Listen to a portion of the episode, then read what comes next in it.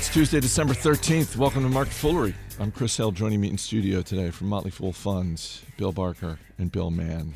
Happy Tuesday. How are you? I'm well.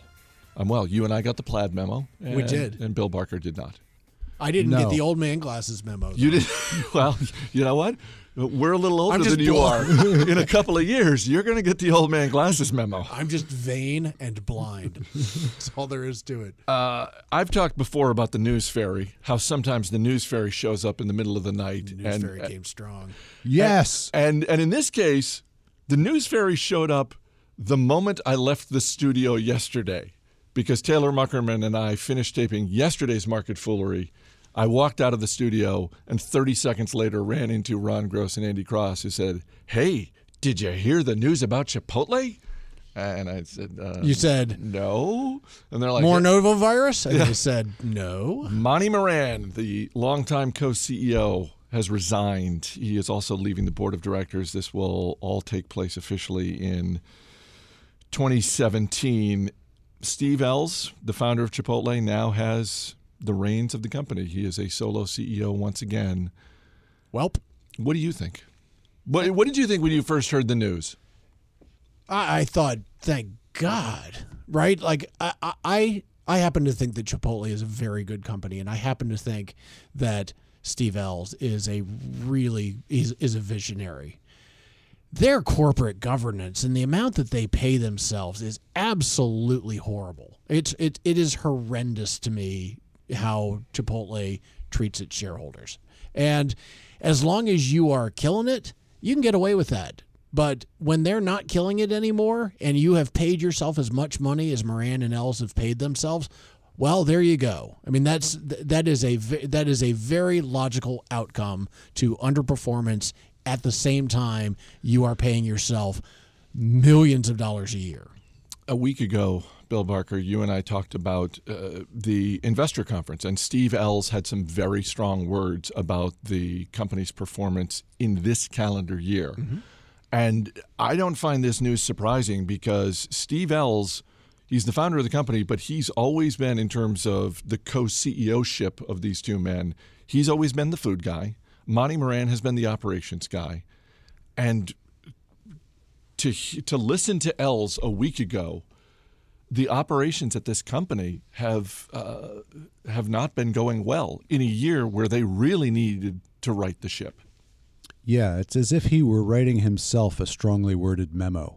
You know, when he came out Note- with note with to the list of problems, but really the memo was uh, to uh, Moran, right? The, it was the operations that were being cited, not not the food, and it's a mix of things. They came out with four specific items that are adding to the complexity of trying to get things right. Uh, and quickly, they were the hiring procedures have become too cumbersome.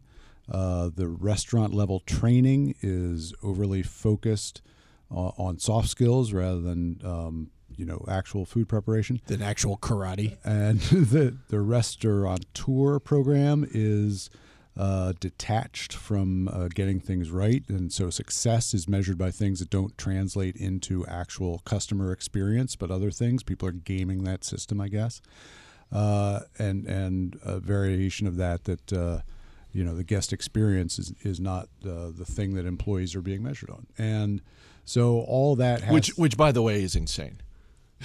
Yeah, those are four huge. Those, those things like that's blocking and tackling. Yeah, and- th- yeah. That was opening salvo, like, and, and sort of, it's not. He's the food's described the fault. Cleveland Browns. It's not the food's Right. fault; it's the operations' fault, right? And uh, I don't know how these two guys necessarily are getting along. Um, perhaps great, perhaps not. Uh, but the co-CEO thing, which is always uh, a bit iffy, and there is not a long list of successes, although there's a short list of, of sort of co-CEO type things, whether it's called that or not.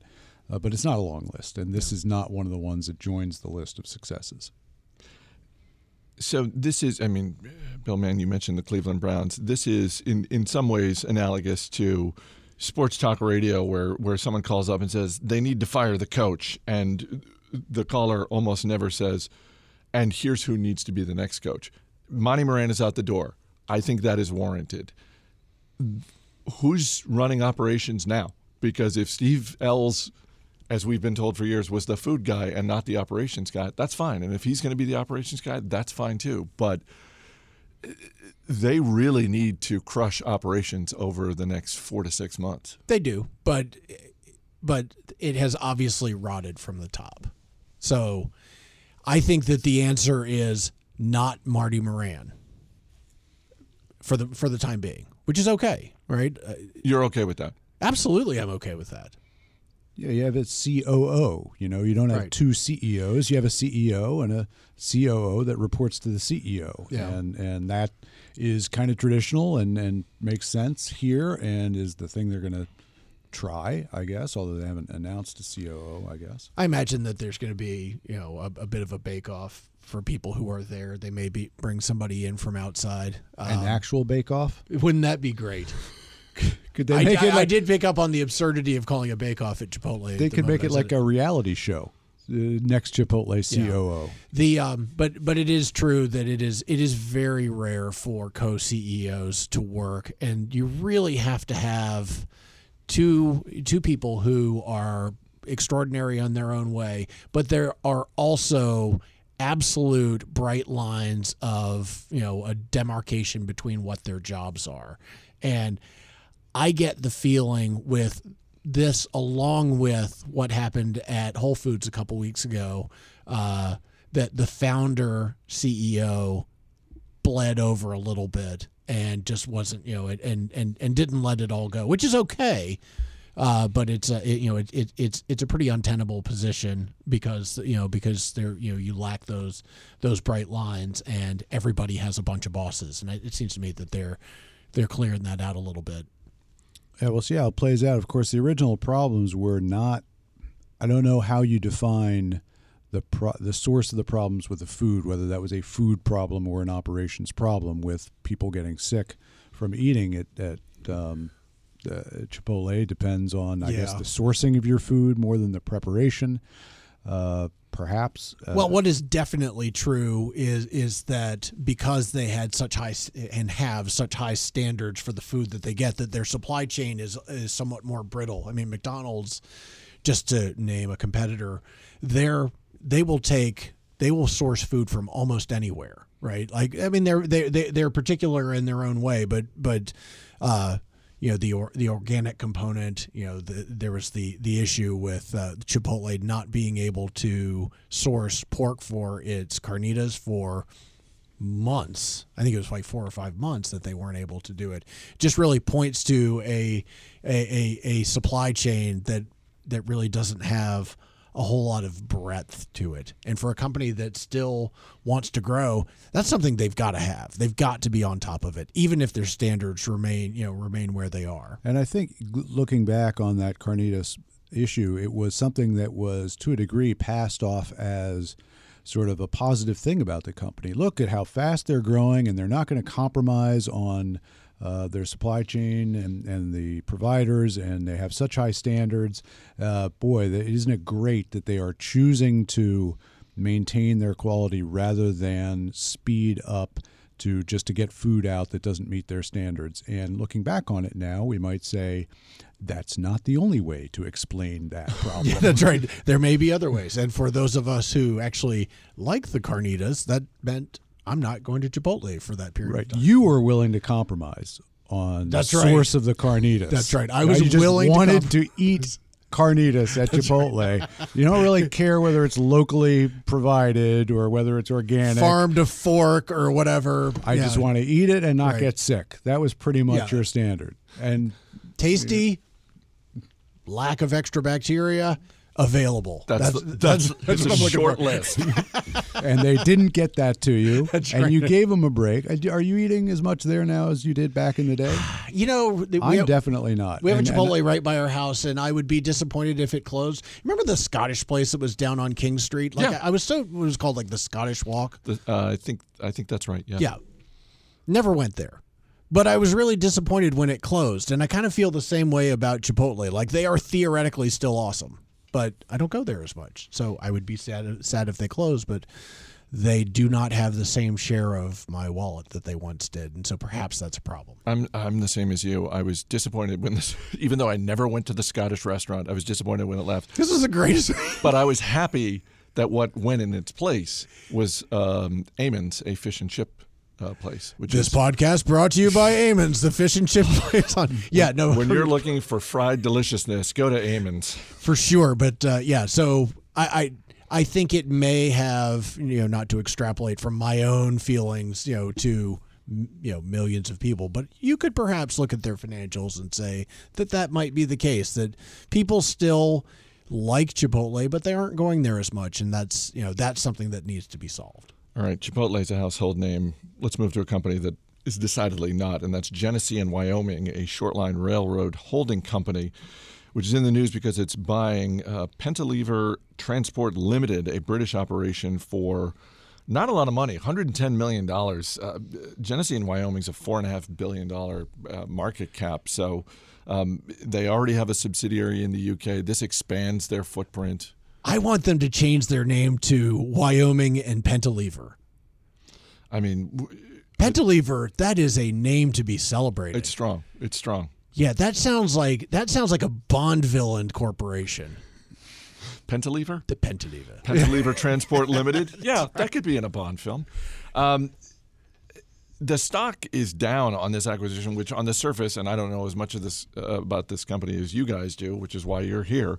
Uh, I looked at it and thought, well, they're not paying that much money. Why is the stock down? But there, there's more to the story than just this acquisition. Yeah, I would not characterize it as down on the acquisition. What it is down on is the accompanying secondary offering uh, that it is making, and that amounts to. So the stock is going for about. Uh, was before uh, today's trading action going for about 80 bucks a share. It's uh, offering 4 million uh, shares of uh, its Class A stock and up to another 600,000 uh, in, in addition to that. And so do that raising, quick. Yeah. It's raising a lot of money uh, from this. And why is it raising money in this way? Well, the stock is up almost 50% for the year. And it had a bad year last year, so it's it's not at all time highs or anything, but it's uh, up 50% for the year. And they are I think understandably and hopefully uh, you know intelligently trading some shares for cash at, at today's prices. And I think that's something that we may see, uh, as you do see at market highs, companies doing is saying, well, let's uh, let's rework our balance sheet a little bit. We let's get a little bit more equity out there. Debt is is getting more expensive. Um, rather than refinancing in the future at what is likely to be higher rates, let's issue some equity, let people buy our, our stock for good uh, prices at which to sell. And the market's reaction to that today is, all right, we see what you're doing, but your your shares are not then you are signaling um, underpriced, and yeah. and so it has come, come down four percent in in response to that. Yeah, they are either saying that the manage the management is, is, signaling one of two things. One is that they are idiots, which I don't happen to believe. I happen to believe that is a very well run company. Or the other thing that they're signaling is that their st- that they believe that their stock is at least fully valued. Particularly then, even though Bill made the point that debt is slightly more expensive, debt is still absolutely just you know dirt dirt cheap. You can get long term corporate debt for a company with you know with the type of balance sheet that Genesee and Wyoming has in their you know and and, and their asset value. They they can get they could write debt at four percent, three three and a half percent, which is historically not so different from zero. And yet they're choosing now to uh, to sell equity instead. So that's how they're choosing to uh, to to fund the next part of their uh, of, of, of their growth, and it really just signifies that they think that uh, that's a an optimal decision for them. Why was 2016 so much better for this company and the stock? and shareholders than 2015 was. So, it, a couple things. One, just for all transports, uh, have now been moving up. Uh, last year was, especially for rails, um, a really bad year for coal. Yeah. And you saw coal uh, shipments decline precipitously. And that is a large amount of what they move. And they, uh, but really up and down the categories, uh, carloads were, were off, uh, and coal was the most dramatic. uh, but also uh, other materials. And you're seeing coal come back a bit now. I think the coal future looks quite a bit brighter than it did was, uh, five, six weeks ago, uh, prior to the election. Roughly 9 p.m. on the uh, November 8th, I'd say. And and so that is good, and that has helped uh, the rails as well. Uh, really, you know, the the economy had had slowly been starting to pick up, and uh, so the the reaction last year, the, the stock was down almost forty percent. We full disclosure, we we bought some Genesee and Wyoming for one of the funds um, in the midst of that decline, toward the end of that decline. Let's we bought it at the bottom, right? Pretty much. No, I don't, don't know. Don't we, know. we bought it at roughly the bottom. Uh, I, I don't quote us on that, although we just quoted ourselves. Uh, and so it's it's had a good, nice recovery of stock price more so than the business itself. But that was the same with uh, on the way down that the stock price had declined much more than the business. Yeah, particularly with short haul, you, you, they are very, very tied to the commodities that they move. And Genesee and Wyoming in the U.S. is a lot of coal, and in Australia, it's a huge amount of coal and iron ore and things like that that they move. And it was just, just a terrible market. Uh, 2015. Some other things you're seeing, you may see this uh, elsewhere. Is it's strong dollar. You know, time to go shopping with your strong dollar. Yeah. Uh, pound has been uh, pounded. uh, pounded, and, Yeah. and this is a time for U.S. businesses to go shopping in in England. They're getting the pentalever at quadrilever prices because of the uh, the the dollar. Thank you very much. Thank well, you. Well played. All right. And, uh, and I'm their outta here. secondary, they're issuing, uh, you know, more money than they need. So they're leaving a little money to maybe buy something else in the near future, or to, as they say, maybe to pay down their debt. It is correct that debt is not expensive right now, uh, but if you're looking at um, opportunities, maybe you're maybe you're still going to raise They're some still debt not in the they're for, for for a company with that large of an asset base. They are not highly levered. Yeah, they, they don't have to pay down debt, uh, but that's what they say they're going to use this in part for. The Super Bowl is two months away, uh, but already one very high profile advertiser has announced they are sitting out, and that's Frito Lay, which is a subsidiary of Pepsi. Pepsi is still sponsoring the halftime show, but Frito Lay has announced that they have no plans to advertise on the Super Bowl. 30 second spot is going for $5 million. And I, I, I was saying before we started taping, I think this is going to be worth watching over the next couple of months because uh, Frito Lay has been advertising Doritos on the Super Bowl for basically a decade, Oh yeah. and this is their target market. Um, there's a company called You're talking about people, Pe- people who like snacks. people who like snacks. There's a company called Ad Metri- uh, Ace Metrix, which um, uh, does a survey of hundreds and hundreds of consumers every year after the Super Bowl to sort of measure the effectiveness of the ads. And from 2010 to 2016, Doritos had the highest average score. So this is not a case where they have spent millions of dollars and it hasn't worked. They have spent millions of dollars and it absolutely has been effective advertising. And they have still made the decision that they're not going to spend this money. And I, I You're I, calling you're calling peak Super Bowl. Who's, who's got the Super Bowl this year? Fox has the Super Bowl. But when I read this story, I um, I flash back to um, early tw- um, early 2015. Um, the Patriots had just beaten uh, Seattle in the Super Bowl. The next day, uh, Les Moonves, the head of CBS, was on CNBC, and the ratings for the New England Seattle Super Bowl were huge. And I remember Moonves right out of the gates because they had the next Super Bowl. They had the you know 2016 Super Bowl.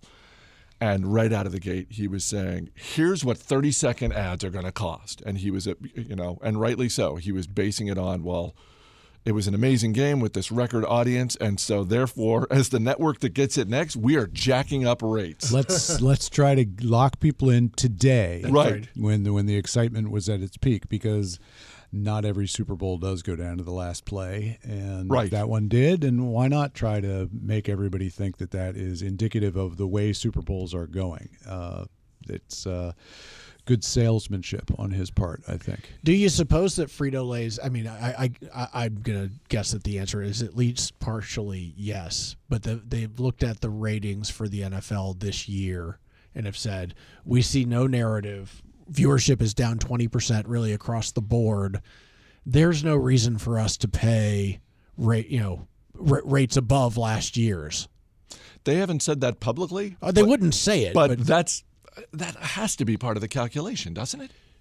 so Even though the Super Bowl appears to be one of those, yeah. you know, almost bulletproof events, there is a difference between 100 million people watching and only quote in, air quotes only 70 million people Yeah, watching. well, the, the Super Bowl is because the NFL is. And if the NFL isn't bulletproof, as some of the data seems to be indicating this year may be the case, then the Super Bowl isn't going to escape that orbit. It's still going to be the top, you know, show of the year, whatever. Uh, but it is going to key off of uh, NFL interest. To, Okay, to consp- conspiracy theory.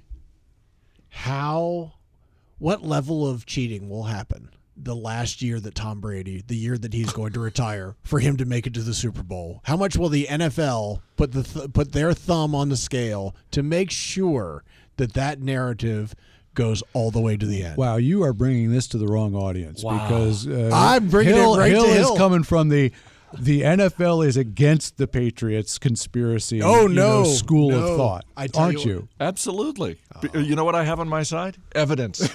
Mountains of evidence. Right, the Did- Russians did- are doing it. Did you notice over the the weekend that uh, there was a, a Deflategate scandal? Did you notice that? Yeah, No. so New England was managing the footballs. no. Yeah, no, I heard all about it. No, it was Pittsburgh, uh, uh, the New York Giants accusing the Pittsburgh Steelers. Uh, of what it. I'm asking is why why New England was managing the footballs at the Giants. I mean the Pittsburgh versus Jets. Yeah, game. what was in it for the Patriots? seriously? They're what- the what only they ones doing? with that kind of know-how and technology, Right. Uh, it's And just, the, I mean, and the right contacts. Yes. The Patriots have gone nearly is it two years now without a, uh cheating scandal? That's pretty good for them. I'm not Belichick saying, is, I'm is off his game. The, I'm not saying that the, that New England's going to have anything to do with this.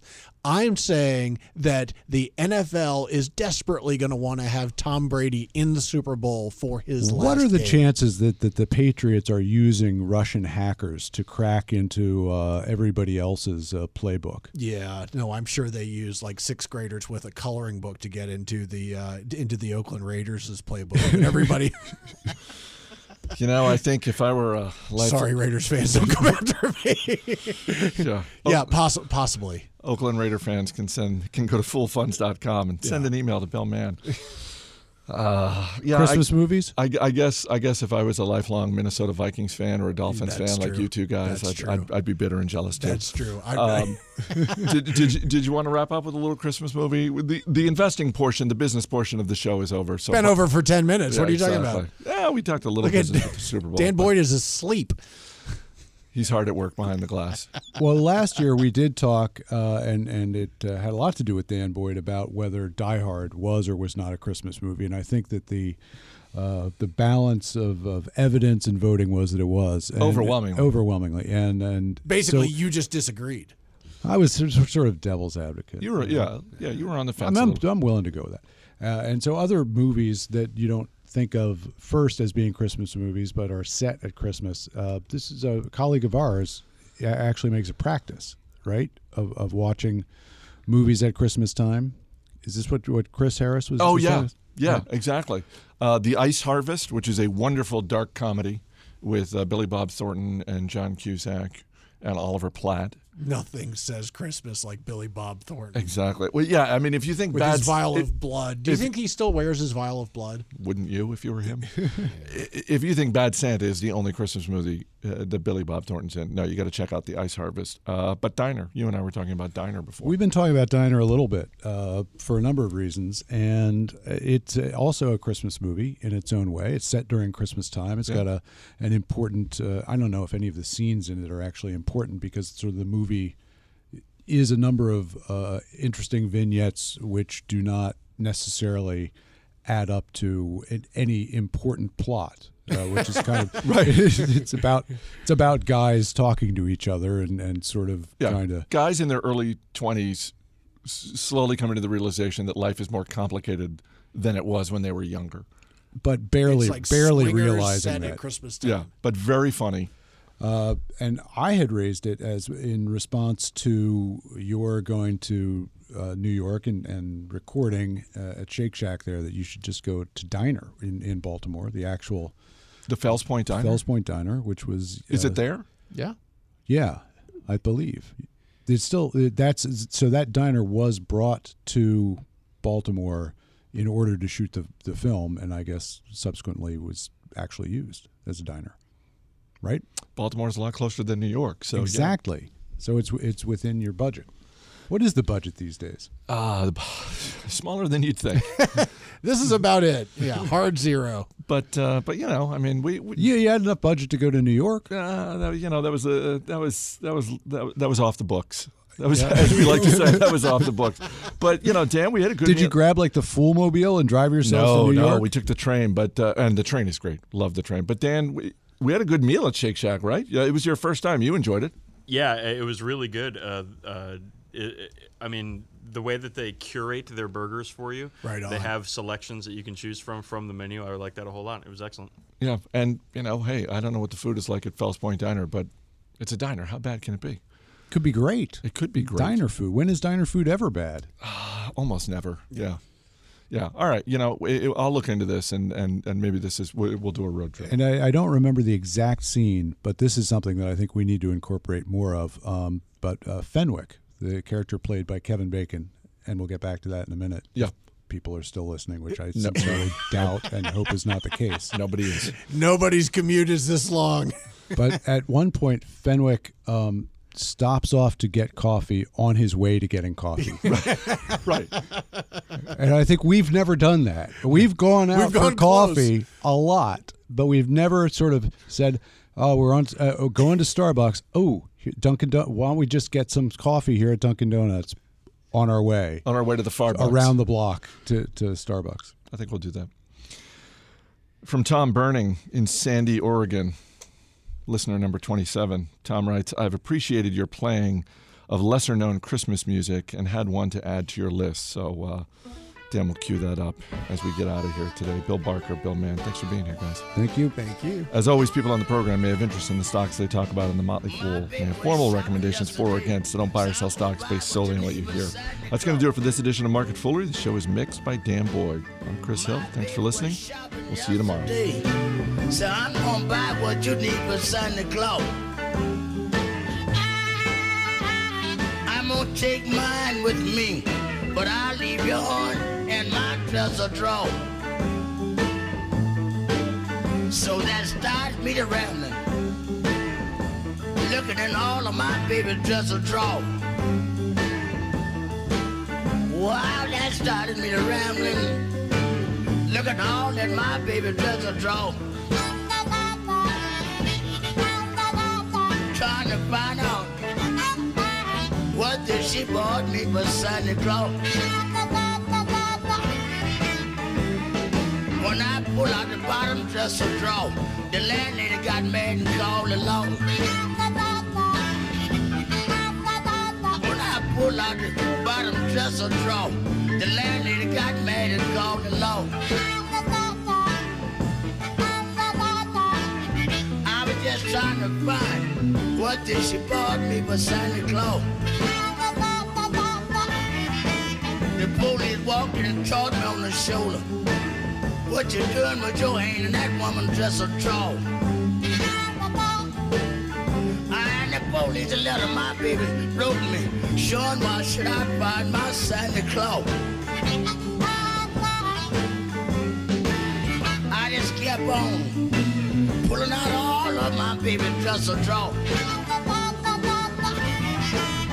I walked out to the boat and landed arguing. Said, look out the man and pull out all the ladies' dresser drawer. Yes, I walked out, left the police and the landlord arguing. Said, look at the man and pull out all the ladies' dresser drawer. But he said, I got the letter to show the judge. The boy just trying to find Claus. Oh, yeah.